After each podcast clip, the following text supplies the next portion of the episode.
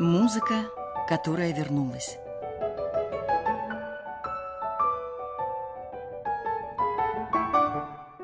Новый взгляд на известные вещи.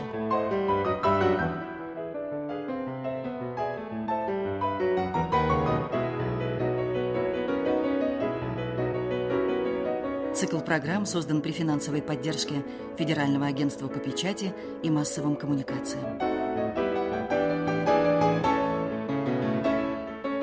В студии «Радио Орфей» Михаил Казинник. Здравствуйте, дорогие друзья! В прошлый раз мы с вами затеяли начало очень важного, очень значительного и очень интересного цикла передач. Я заговорил об одном из величайших достижений всей человеческой цивилизации — звучании симфонического оркестра. Почему я говорю о том, что это одно из величайших достижений? А вот почему.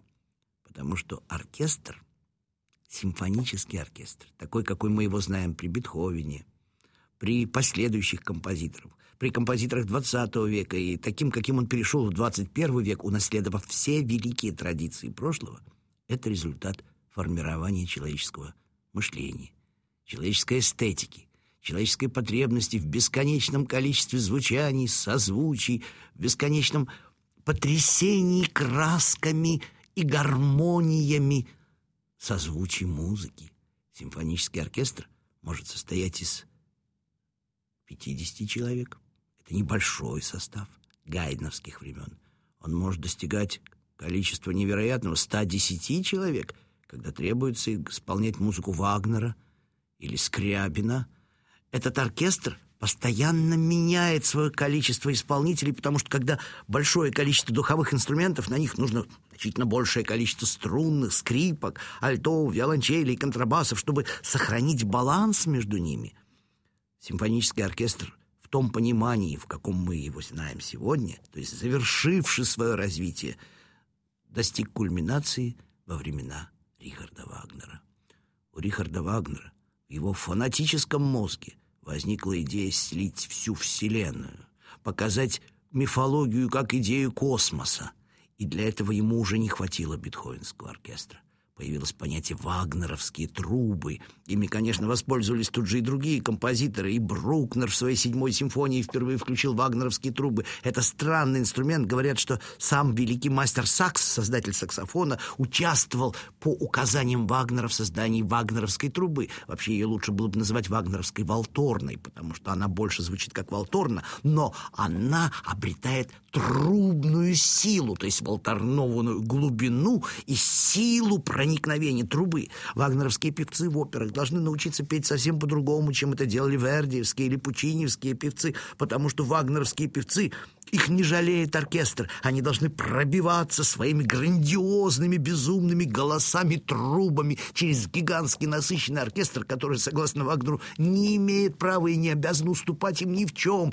Ни один дирижер не смеет в вагнеровском оркестре показать оркестру «Тихо, тихо, певец поет». Ничего подобного. Играйте в полную мощь. Певец должен стать сверхгероем, он должен стать Зигфридом, победителем. Он должен превзойти все известное доселе на земле. Он должен подняться на такую высоту, на которую человечество еще никогда не поднималось.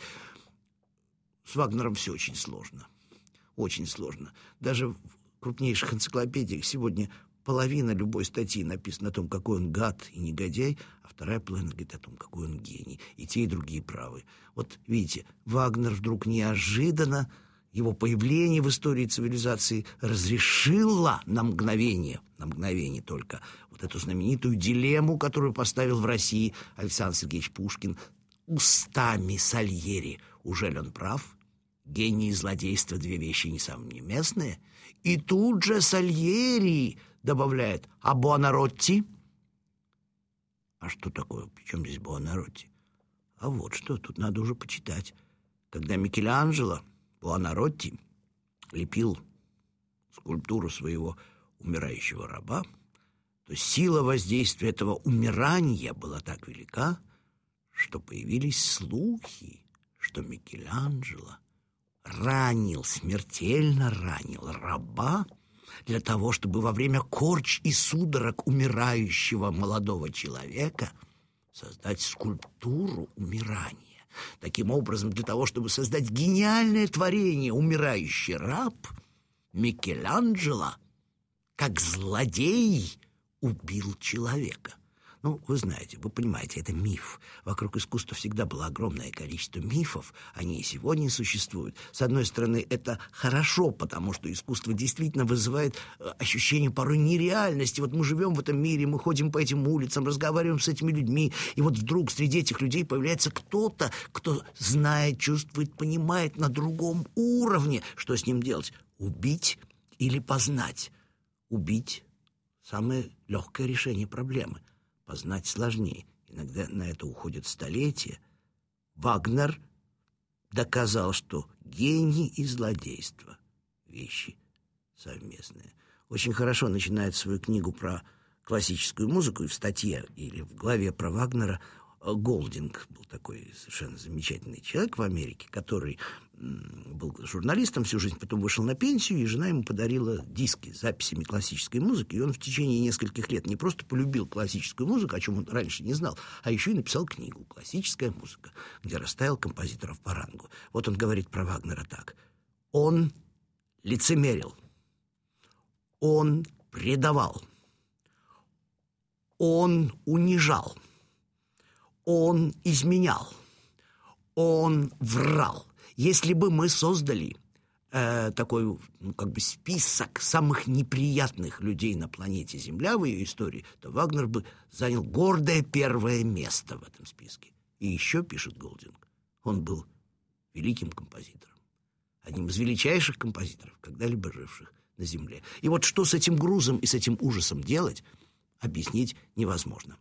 Те, кто думают и часто говорят о первой половине, вот о том, что вот он был действительно человеком, который чуть не предтеча фашизма, они имеют на это право, потому что Вагнер же говорил, что евреев надо уничтожать, а французов не надо уничтожать, потому что даже нации такой нет. Понимаете, евреев хоть есть, а французов даже и нету. Просто не существует, понимаете? Вот он был настолько сильнейшим националистом, но с другой стороны, вот я сейчас скажу ужасную вещь, можете со мной потом ругаться, меня ругать как угодно и все.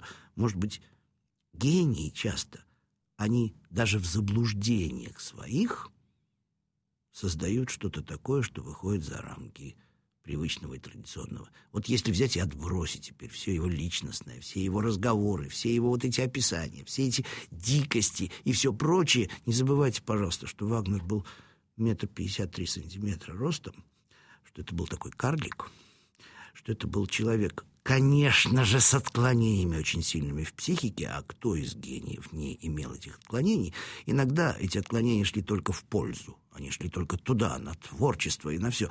В данном случае эти отклонения тоже пошли как бы в пользу музыки, в пользу искусства, в пользу новаторства, в пользу того, что Вагнер выдвинул такие требования к искусству, к сцене, к мелодии, к гармонии. Один аккорд Тристана чего стоит. И вообще после Вагнера нельзя было уже писать по-старому. Вагнер это как бы вот такой гигантский, грандиозный новаторский раздел, водораздел. И в оркестре, конечно, тоже. Видите, как я много говорил на всякие темы про Вагнера, для того, чтобы мы сейчас с вами услышали немножко вагнеровского оркестра. И так Вагнеру не хватило ничего. Ни прошлой истории, ни прошлой культуры, ни прошлой цивилизации. Вагнер хотел и чувствовал себя демиургом, богом. Практически речь идет о гордыне. Да-да-да, конечно, гордыня. Он, он вообще собрал все грехи, которые может собрать вообще человечество в одном человеке. Вот в этом маленьком человечке, в этом карлике было такое количество грехов, что в результате они все взяли вот эти минусы и в музыке заменились на плюсы. Вот я не случайно так говорю, мне самому сложно, понимаете, потому что вот я выступаю, у меня есть такое чикагское радио, русское радио вместе называется, которое не занимается никогда ни политикой, ни рекламой, ничего, только объединение людей через музыку, культуру и так далее, и так далее. Вот такое начинающее радио. И вот я там э, только начал говорить о Вагнере с положительным знаком. Тут же по телефону пошли звонки, значит, там в Чикаго. Ну, что же он говорит? Это же фашист, негодяй, подлец и так далее, и так далее.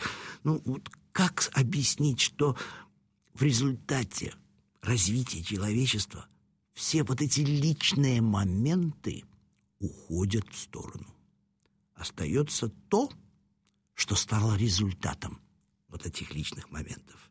то, что собственно остается нам – и можно убрать всю эту идеологию, выбросить все его разговоры, рассказы, все его точки зрения, все его измены и все прочее. А действительно, он ведь повел себя нехорошо не только по отношению к народам, он к близким людям так вел себя, что не знаешь, стоять или падать.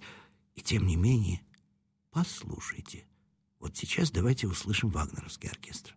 Я уже сказал, что тот грандиозный бетховенский оркестр, который мы слышали в прошлой программе, для Вагнера оказался мал недостаточен. И Вагнер, преклоняясь перед Бетховеном, расширил оркестр. Собственно, к этому расширению уже Бетховен шел. Вот в той самой девятой симфонии, в финале, которую мы слушали, там Бетховен впервые вел симфонический оркестр тромбоны. Раньше их не было. И знаете почему?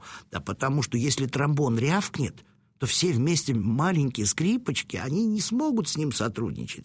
И поэтому Вагнер, естественно, введя туда тромбоны, и Бетховен перед этим должен был стать перед задачей увеличить количество струнных инструментов. И в результате сейчас, когда увидите большие составы бостонского или филадельфийского оркестра или национального симфонического оркестра российского, вы видите часто, что на сцене сидит такое количество скрипачей, которые, кажется, даже Московская и Питерская консерватория вместе в год не выпускают, потому что там нужно баланс шанс сопоставить всех могучих духовых, эти гигантские четверные вагнеровские составы, и на каждую волторну должно быть по меньшей мере по 15 скрипачей, образно говоря. Вот в результате становится грандиозный оркестр. И вот послушайте, одно из самых светлых творений мировой музыки, там, где Вагнер вообще ушел даже от своих легенд, от своих мифов и создал великую оперу о торжестве мастерства пения, о торжестве любви, о торжестве искусства, о человеческом голосе. Он написал оперу, которая как бы могла бы быть написана Моцартом, проживи Моцарт еще сто лет, наверное, потому что в этой опере столько света, столько остроумия. У Вагнера вдруг появилось чувство юмора, он стал таким задорным, радостным. То есть вот все то, что существовало раньше в немецкой романтической опере, воплотилось в нюрнбергских мейстерзингерах. И вот эта знаменитая увертюра — нюрнбергским мейстерзинкерам, которая нравится сразу, с самого начала. Она поражает нас, и вы сейчас услышите, какой прекрасный оркестр начнет это играть. Сколько красок сразу, сколько света, сколько любви, сколько чувства в этой грандиозной музыке. Послушайте.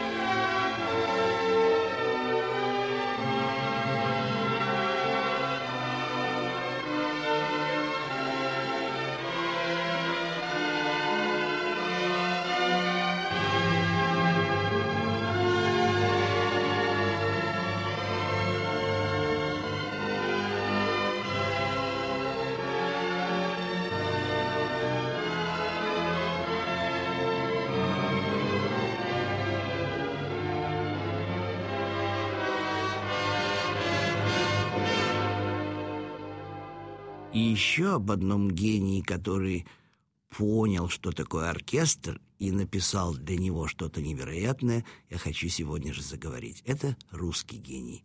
Это Александр Николаевич Скрябин. Вот Скрябин, вот как-то очень интересно получилось.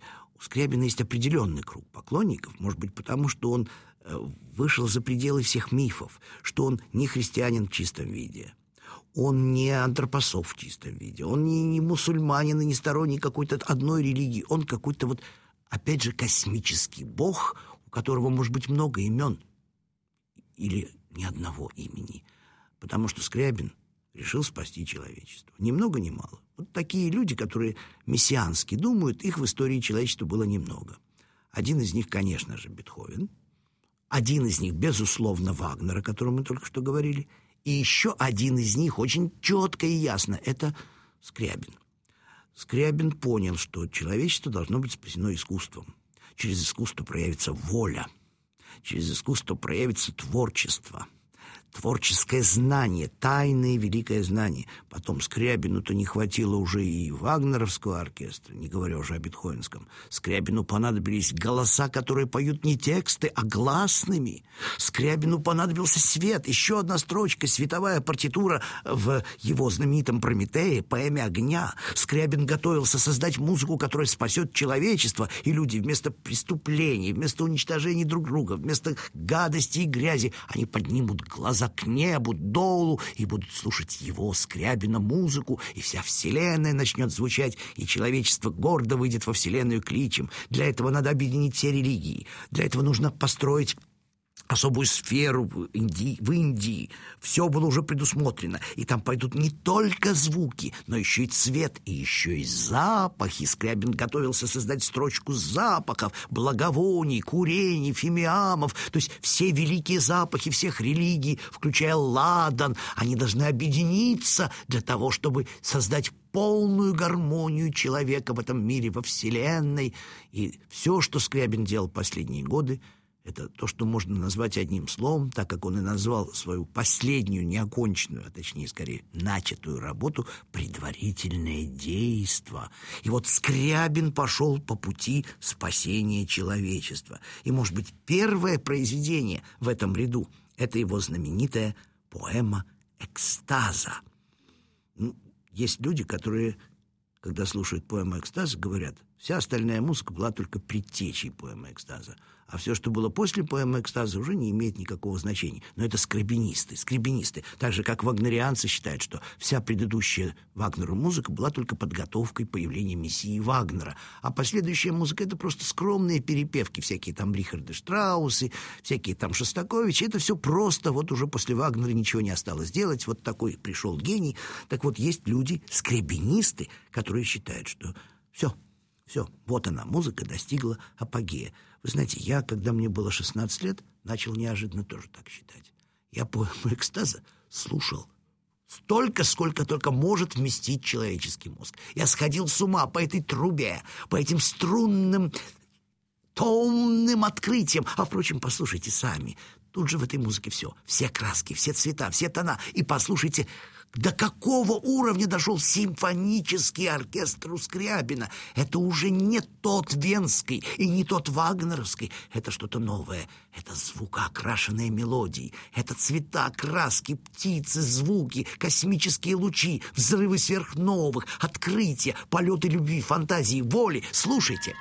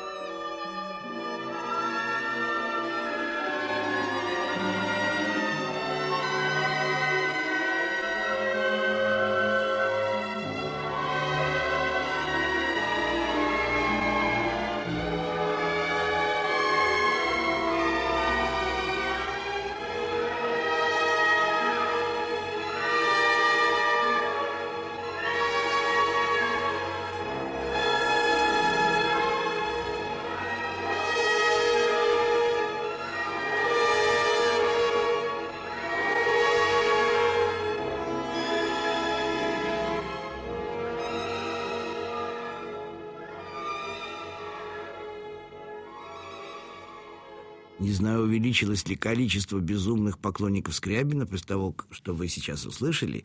Я думаю, что обязательно кто-то понял, в чем дело. О Скрябине можно делать сотни передач подряд, и каждый раз это будут новые и новые взгляды. Но вот сейчас в двух программах, прошлой и нынешней, мы просто показали, к чему пришел симфонический оркестр. Бетховенский, Вагнеровский, Скрябинский. Со следующей программы мы вернемся назад, примерно на 300 лет назад, и посмотрим, как это происходило. Послушаем, как это получилось. Я обнимаю вас музыкой. Ваш Михаил Казиник. Музыка, которая вернулась. Новый взгляд на известные вещи.